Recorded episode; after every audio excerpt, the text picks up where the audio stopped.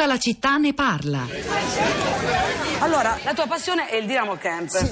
Eh, il Dinamo Camp è un luogo oh, felice in cui i bambini che hanno avuto malattie gravi e croniche come la spina bifida o che sono usciti dall'ospedale dopo aver affrontato un tumore curano anima e corpo divertendosi. Si trova in Toscana ma tante sono le iniziative per raggiungere bambini e adolescenti in tutta Italia. Come funziona Dinamo Camp? Bambini e adolescenti hanno l'occasione di sperimentare delle settimane da soli in questa struttura facendo eh, delle attività sportive come arrampicata, tiro con l'arco, equitazione e tante altre, anche attività ricreative come teatro, danza e radio, infatti c'è proprio Radio Dinamo che si può ascoltare su internet. E la filosofia del Dinamo è che eh, tutti possono fare tutto. Io mi sono trovata a fare arrampicata sostenuta eh, sotto le ascelle da un volontario al Dinamo Camp. Che salutiamo caramente, dov'è adesso sì, quest'uomo? Eh, L'hai lasciato lì? Penso sia, non so se è al Dinamo, comunque in Toscana sicuramente. Io lo saluto, ciao Alessandro, ti ringrazio ancora. Ciao Alessandro, e... poi porterai anche noi. Io ho proprio quella, quell'immagine che è stato proprio il momento in cui mi sono detta caspita anch'io ce la posso fare, anch'io che vedo le cose più grandi di me, in realtà tante volte sono più grande di quello che mi preoccupa.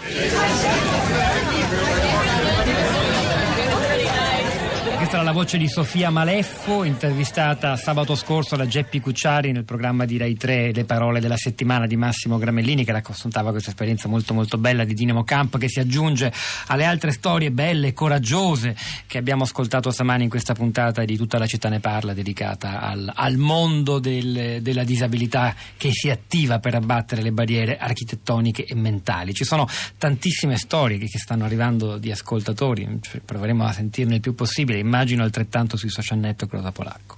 Ciao Pietro, buongiorno, buongiorno a tutti. Io comincio con Twitter con Michela che pubblica delle foto e scrive il reportage denuncia di Andrei, giovane disabile, alla stazione di Ro, Milano. I primi scatti sono quelli del ragazzo che tenta di salire su un treno, ma a causa della banchina troppo alta non riesce. I treni sono datati senza pedana per la salita e le rampe di scale per accedere ai binari. Questo tweet viene ritwittato da Anna Maria che segnala a Michela, l'autrice del tweet precedente. Jacopo Melio conduce da anni questa battaglia anche attraverso la sua associazione Voglio prendere il treno. Voglio prendere il treno era stata un'iniziativa, appunto un, un progetto sui, sui, social, una campagna di denuncia, di sensibilizzazione fatta da Jacopo Melio che ha un suo account, eh, oggi è eh, giornalista, scrive per fanpage, eh, sul suo profilo dice penso, scrivo e sogno, parlo di diritti, libertà e uguaglianza, sorrido alla vita e mi innamoro tutti i giorni.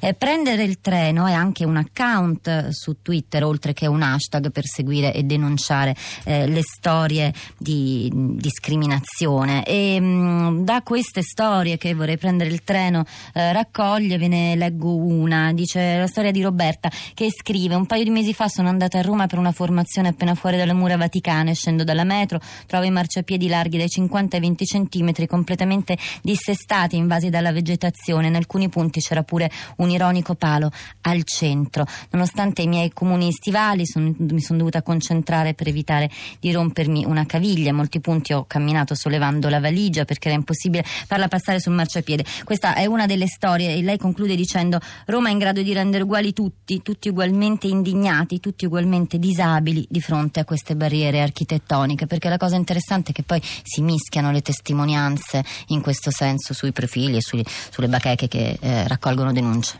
Rosalba da Roma, buongiorno e benvenuta. Buongiorno, buongiorno.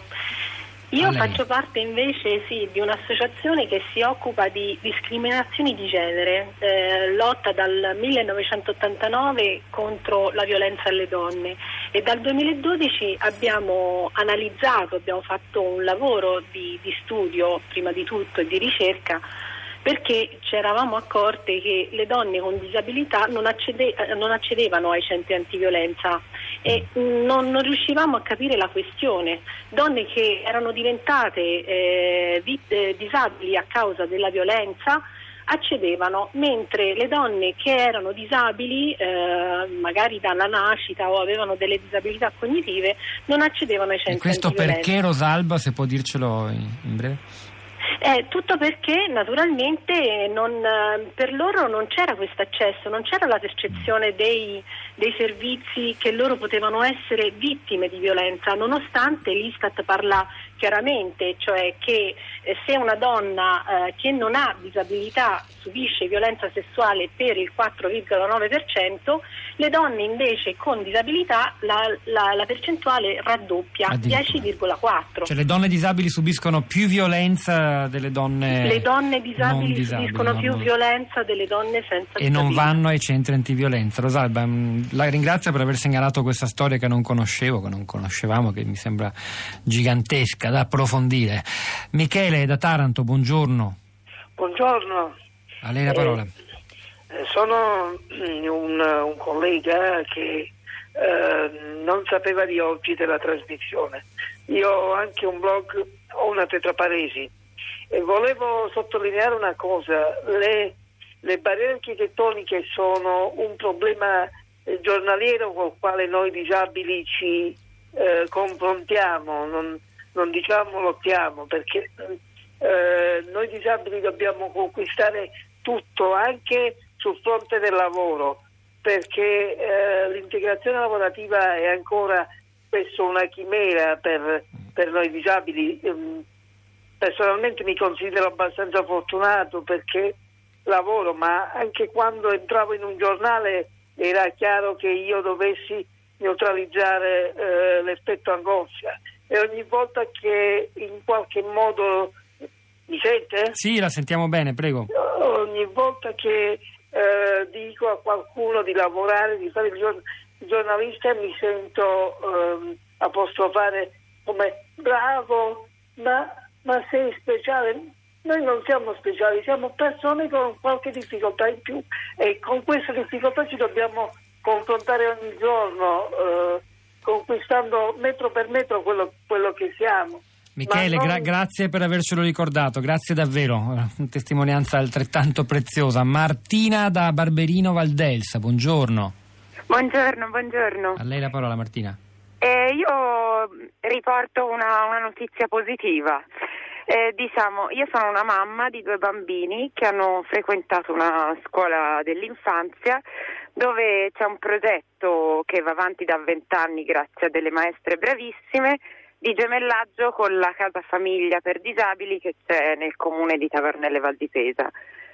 E eh, di, a scuola una volta al mese all'incirca eh, i disabili vanno a trovare i bambini e fanno attività di, di tutti i tipi, con molta semplicità, senza senza grandi chiacchiere, senza dover spiegare nulla, si incontrano e fanno le attività insieme. Grazie Martina. Allora non c'è tempo di mandare in onda Enrichetta, la richiameremo un'altra volta, ma leggo il suo messaggio. Enrichetta, sono una ragazza con disabilità che vive a Roma, ho scritto una tesi di laurea magistrale in storia contemporanea dove ho cercato le tracce del movimento delle persone con disabilità eh, nel passato con diversi documenti. Mi sono resa conto che di quanto hanno fatto le associazioni, ma oggi ci sarebbe bisogno di una nuova mobilitazione unitaria delle associazioni. Enrichetta, ci segniamo nome e numero, la richiameremo. Rosa.